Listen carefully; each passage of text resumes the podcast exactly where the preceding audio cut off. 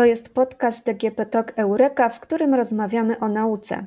Karolina Pondelsycz, Fundacja Marsz dla Nauki, zapraszam.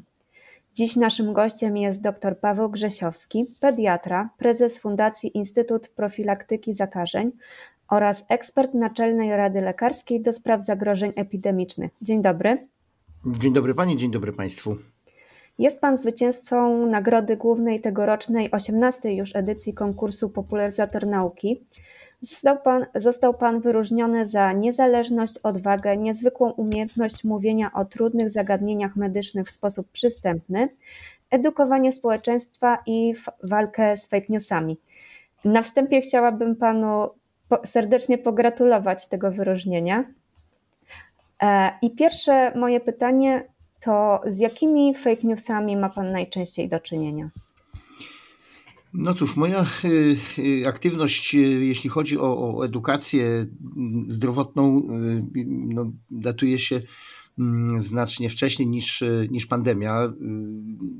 Pandemia spowodowała no, taką ogromne e, wzmożenie tej aktywności no, z oczywistych względów, ponieważ pojawił się nowy problem i, i, i mnóstwo pytań, mnóstwo wątpliwości, no i poważne zagrożenie też dla zdrowia E, publicznego, więc e, ten okres e, uważam chyba za najbardziej aktywny w tym zakresie w moim życiu zawodowym. Natomiast ponieważ zajmuję się dziedziną szeroko pojętej odporności, to w tym obszarze mamy mnóstwo dezinformacji, czy, czy, czy nieprawdziwych informacji, czy, czy właśnie fake newsów, ponieważ wiedza społeczeństwa w tym zakresie jest ograniczona i to bardzo.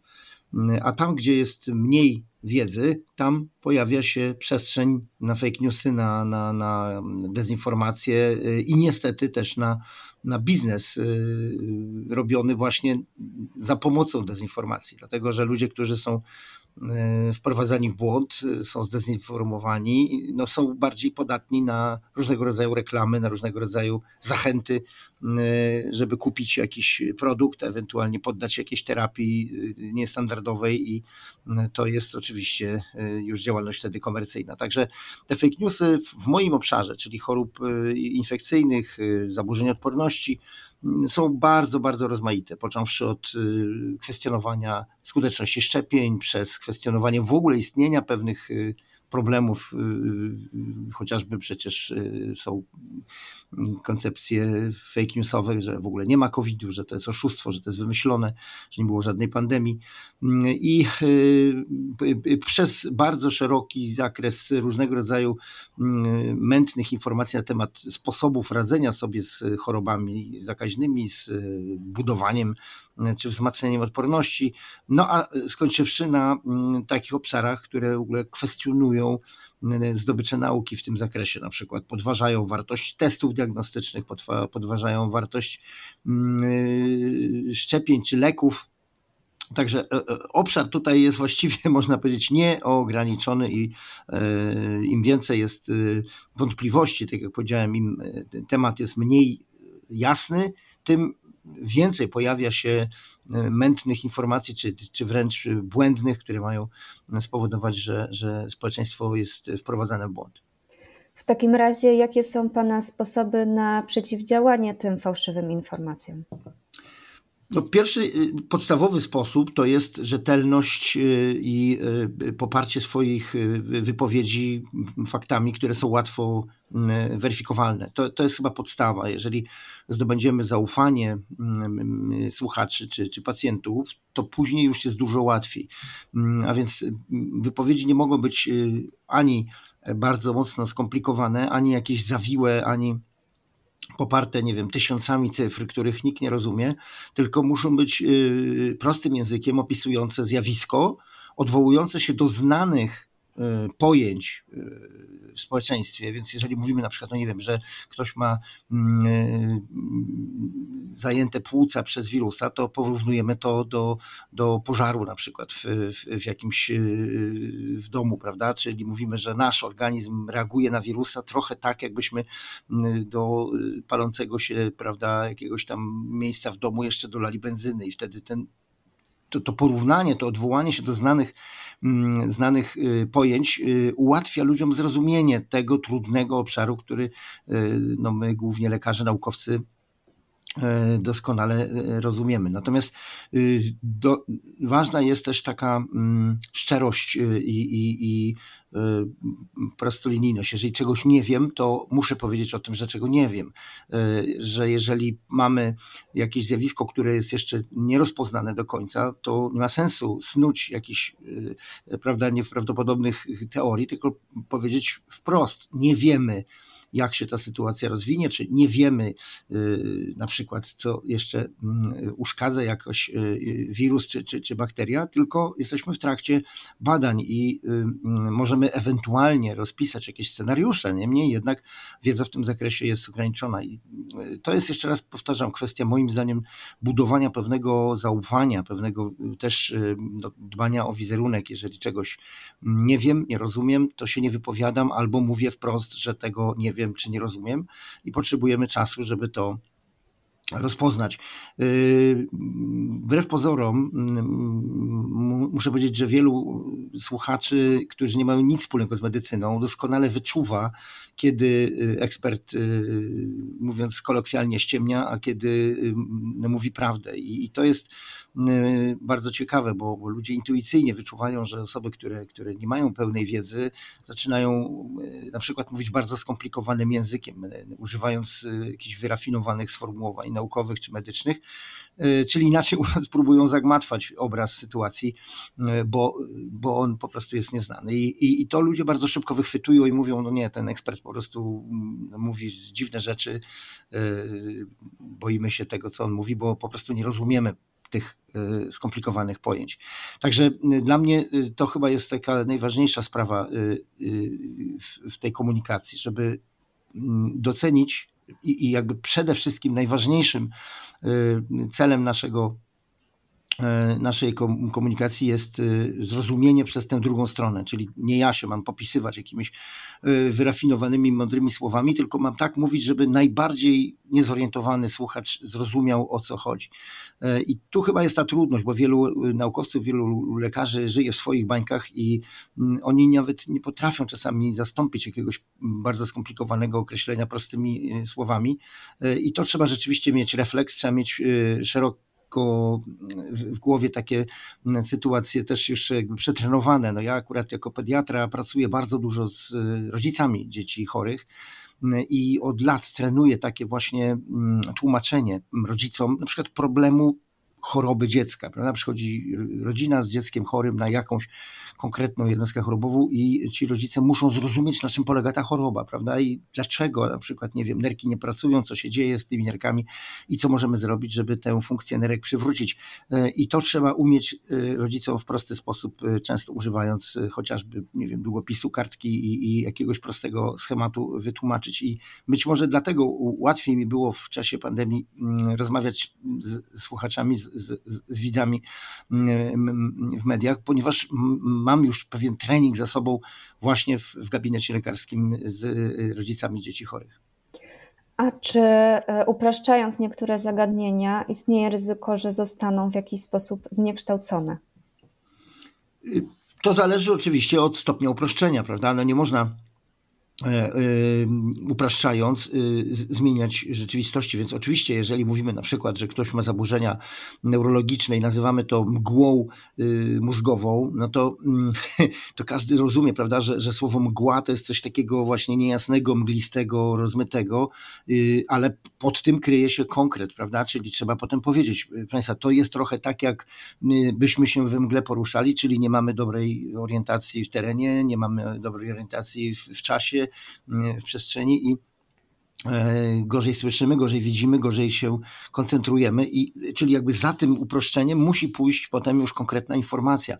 Oczywiście to też zależy e, wszystko od e, szczegółowego tematu, który chcemy omówić, bo te, to, to uproszczenie może być tylko na przykład wstępem, zachętą do tego, żeby skupić czyjąś uwagę. Jeżeli używamy czasami słów, no nie wiem, odwołujących się do silnych emocji, no to po to, żeby właśnie skupić uwagę i przyciągnąć słuchacza czy widza do, do, do mm, tego tematu, który chcemy później już rozwinąć. Także kompetencja, moim zdaniem, komunikacyjna polega właśnie na tym, żeby modulować napięcie też e, emocji i, i, i, i, widzę to bardzo dobrze, oglądając czasami jakieś wywiady czy, czy rozmowy z, z różnymi e, ekspertami, że po jakiejś powiedzmy minucie czy dwóch to już jest tak nudne i widać, że ten mm, ekspert się w ogóle tym nie pasjonuje i, i to też daje sygnał mm, tej stronie drugiej, że temat nie jest ciekawy. Jeżeli mówimy o czymś z taką dużą żarliwością, emocjonalnie reagując też na, na, na zadawane na przykład pytania, to, to też przyciąga uwagę widzów, bo, bo, bo wtedy oni myślą, że ten ekspert rzeczywiście jest zaangażowany. To nie jest jakaś y, przypadkowa osoba, y, która wypowiada się na ten, na ten temat. Natomiast no, oczywiście musimy upraszczać e, w, w, w, tej komunikacji medialnej e, problemy medyczne czy naukowe po to, żeby ci słuchacze i ci widzowie zrozumieli chociaż podstawy. Natomiast jeżeli już później na przykład pojawiają się w gabinecie lekarskim, czy, czy zadają już konkretne pytania, na przykład o, o konkretne sytuacje zdrowotne czy, czy, czy medyczne, to tam już y, oczywiście nie ma miejsca na uproszczenia. Tam już jest miejsce na konkrety, na bardzo dokładną analizę sytuacji i y, ja staram się zawsze unikać tego rodzaju y, rozmów na antenie. To jest pułapka, prawda? Możemy rozmawiać w jakimś programie o, o powiedzmy, nie wiem, naturze limfocytów, prawda? Po czym nagle dzwoni telefon i pacjent pyta, ja mam właśnie chorobę taką i taką, co mam zrobić? Ja staram się prawie zawsze taką rozmowę mm, odroczyć i nie leczyć przez internet, nie leczyć e, na antenie, tylko właśnie zachęcić do kontaktu po programie, wejść głębiej w przypadek e, i nieraz mi się zdarza po, po programie e, rozmawiać przez kilka czy kilkanaście minut ze słuchaczami czy, czy, czy z widzami, właśnie po to, żeby potraktować ich problem dogłębnie, a nie po łebkach, nie w uproszczeniu na antenie. Czyli w takiej sytuacji medialnej, e, w popularyzacji nauki ważne są emocje. Bardzo ważny element y, przekazu. Y, tak, to jest bardzo ważny element przekazu i, i muszę powiedzieć, że, że y, przekonuję się o tym no właściwie codziennie, dlatego że ja no, przygotowuję się do, do mm, spotkań w mediach. Staram się zwykle wcześniej napisać sobie na bardzo maleńkim kawałku papieru, co chcę przekazać, jaki temat czy jakie wieści chcę y, upowszechnić. Y, niezależnie od tego, o, o co mnie spyta potem dziennikarz, bo tego najczęściej nie wiem. Natomiast y, temat jest ogólnie znany, ale ja sobie przygotowuję pewne ważne informacje, y, które chcę przekazać. I nawet jeżeli pytania nie będą do końca pokrywać się z moimi oczekiwaniami y, właśnie tego przekazu, to i tak gdzieś staram się wpleść te moje komunikaty, bo chciałbym, żeby ten przekaz był spójny. I teraz cała rzecz polega na tym, że, że rozmowa to jest zawsze pewnego rodzaju gra emocji. O coś pyta dziennikarz, ja odpowiadam i jeżeli ta rozmowa przebiega mm, w, w, w, sposób y, interesujący, to ona musi również być y, no, pewnego rodzaju takim, taką grą emocji, czyli, czyli pewne rzeczy mówimy, nie wiem, bardziej emocjonalnie, inne spokojniej. E, staramy się pokazać też właśnie to nasze zaangażowanie w, w, daną sytuację, że to jest coś, czym my żyjemy, czym się zajmujemy, y, gdzie to jest naprawdę ważny temat i e, to moim zdaniem mocno wpływa na percepcję, to znaczy słuchacz koncentruje uwagę, moim zdaniem, bardziej na mm, ekspresyjnym e, ekspercie, który, który potrafi właśnie tymi emocjami zarządzać, niż na takiej gadającej głowie, która jak trochę jak e, e, maszyna opowiada, prawda, o jakichś skomplikowanych procesach kompletnie beznamiętnie. Gdy przygotowywałam się do naszej rozmowy, to natknęłam się w internecie na wiele negatywnych emocji, dużą ilość hejtu kierowanego do pana, w Pana stronę. Jak Pan myśli, skąd on się bierze? To jest bardzo trudny obszar, y, z którym chyba nikt y, do końca nie wie, co zrobić, jak sobie z tym radzić. Ja mam swoje sposoby. Y, no nie uważam, żeby one były powiedzmy uniwersalne czy super skuteczne, ale staram się przede wszystkim nie czytać tego. Jeżeli mam jakąś e, wypowiedź czy audycje, to rzadko kiedy y, intencjonalnie potem, nie wiem, śledzę w mediach społecznościowych y, komentarze. To, to pierwsza sprawa, czyli jakby nie szukam y, jakiegoś potwierdzenia czy zaprzeczenia tego, co, co powiedziałem w, w, mediach społecznościowych. Druga sprawa to, jeśli nawet trafią się jakieś negatywne komentarze, to praktycznie nigdy nie podejmuje polemiki, czyli nie wdaje się w dyskusję z hejterami, ponieważ to napędza im zasięgi, to napędza ich energię. To są przecież w większości trole mm, lub, lub wynajęci hejterzy. W związku z tym oni często nawet nie wiedzą, o czym ja mówiłem, mają za zadanie po prostu napisać jakiś y, nienawistny tekst na mój temat, y, bo takie y, dostali zlecenie. Więc ja to w ten sposób traktuję, że to są po prostu mm, anonimowe często osoby albo nawet boty, które których, y, które, które nie są żywymi istotami, ale po prostu mają generować negatywne treści na mój temat. Trzecia sprawa to jest taka, że mm, może trochę prze, przekornie, ale uważam, mm, że jeżeli mój, mm, moja wypowiedź czy, czy, czy jakiś program był bardzo udany, to liczba troli i, i, i botów i negatywnych wpisów rośnie.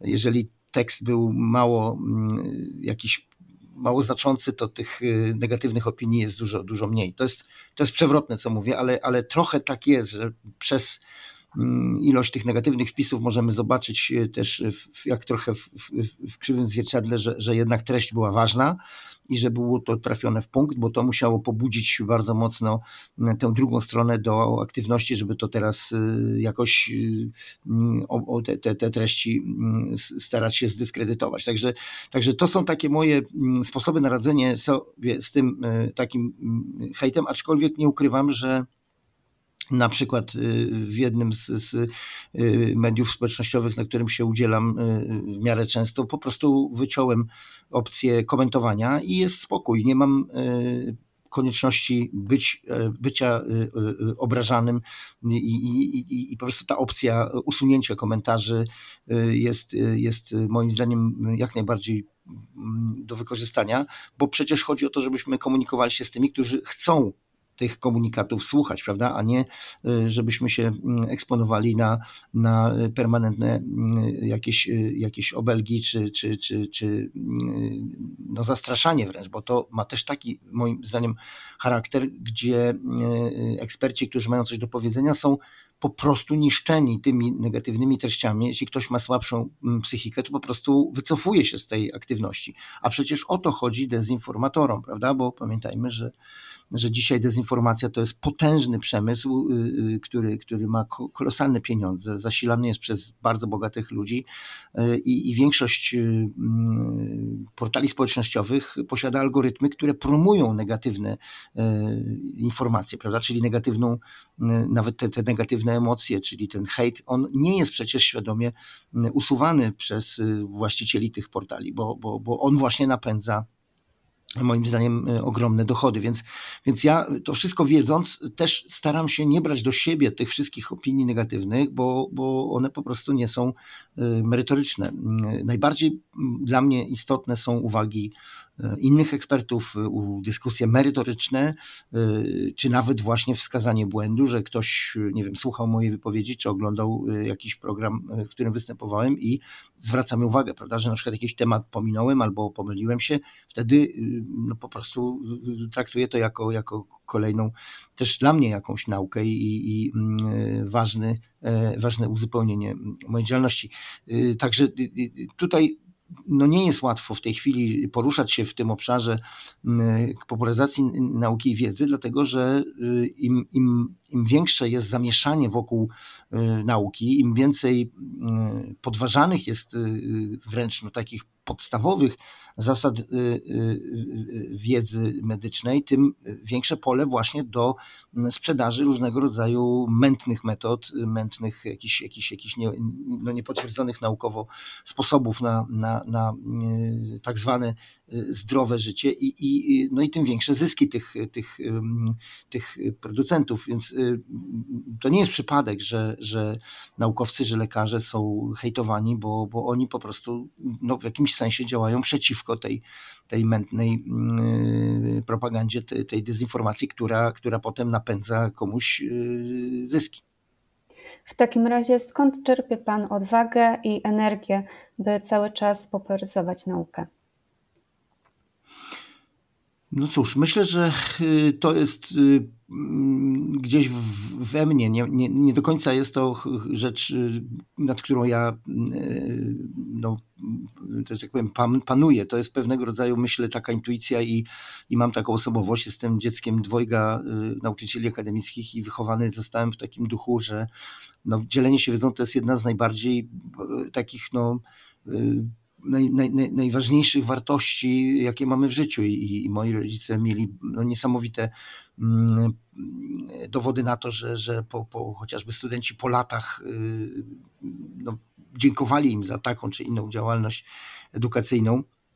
E, kiedy już odnosili swoje własne sukcesy, to, to wracali do, do, do nich i, i, i, i byli wdzięczni za te pierwsze, y, najważniejsze momenty w ich życiu, w sensie zdobywania wiedzy. I, i myślę, że to nasiąkałem tą atmosferą y, takiej powszechnej, y, właśnie powszechnego dzielenia się wiedzą z osobami, które, które nie wiedzą, czy, czy, czy nie mają jeszcze pełnej wiedzy na jakiś temat. A po drugie, uważam, że zawód lekarza to jest po prostu prostu mm, też pewnego rodzaju no, posłannictwo, to jest, to jest pewnego rodzaju e, także właśnie e, misja szerzenia wiedzy, nie tylko mm, leczenia chorób, tak, czyli nie wiem, usuwania przyczyny choroby, ale też i zapobiegania. No nie da się profilaktyki mm, realizować, nie mając wiedzy, prawda? Jeżeli ja nie wytłumaczę pacjentowi, dlaczego on ma zdrowo żyć i